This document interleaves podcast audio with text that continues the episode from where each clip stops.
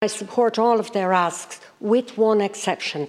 I agree we must intensify our efforts for an immediate ceasefire, suspension of the EU-Israeli Association Agreement, suspension of the EU Horizon Europe Association Agreement, and for the passing of the Occupied Territories Bill. But I just can't support the call to expel the Israeli ambassador, and for a very simple reason.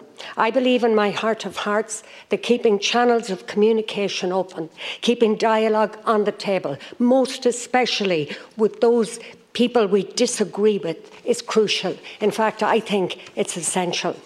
I believe that keeping our influence through soft power, through persuasion, through appealing to another's better nature and basic humanity is far more valuable than cutting off ties, closing down channels, shutting one's ears and turning one's back.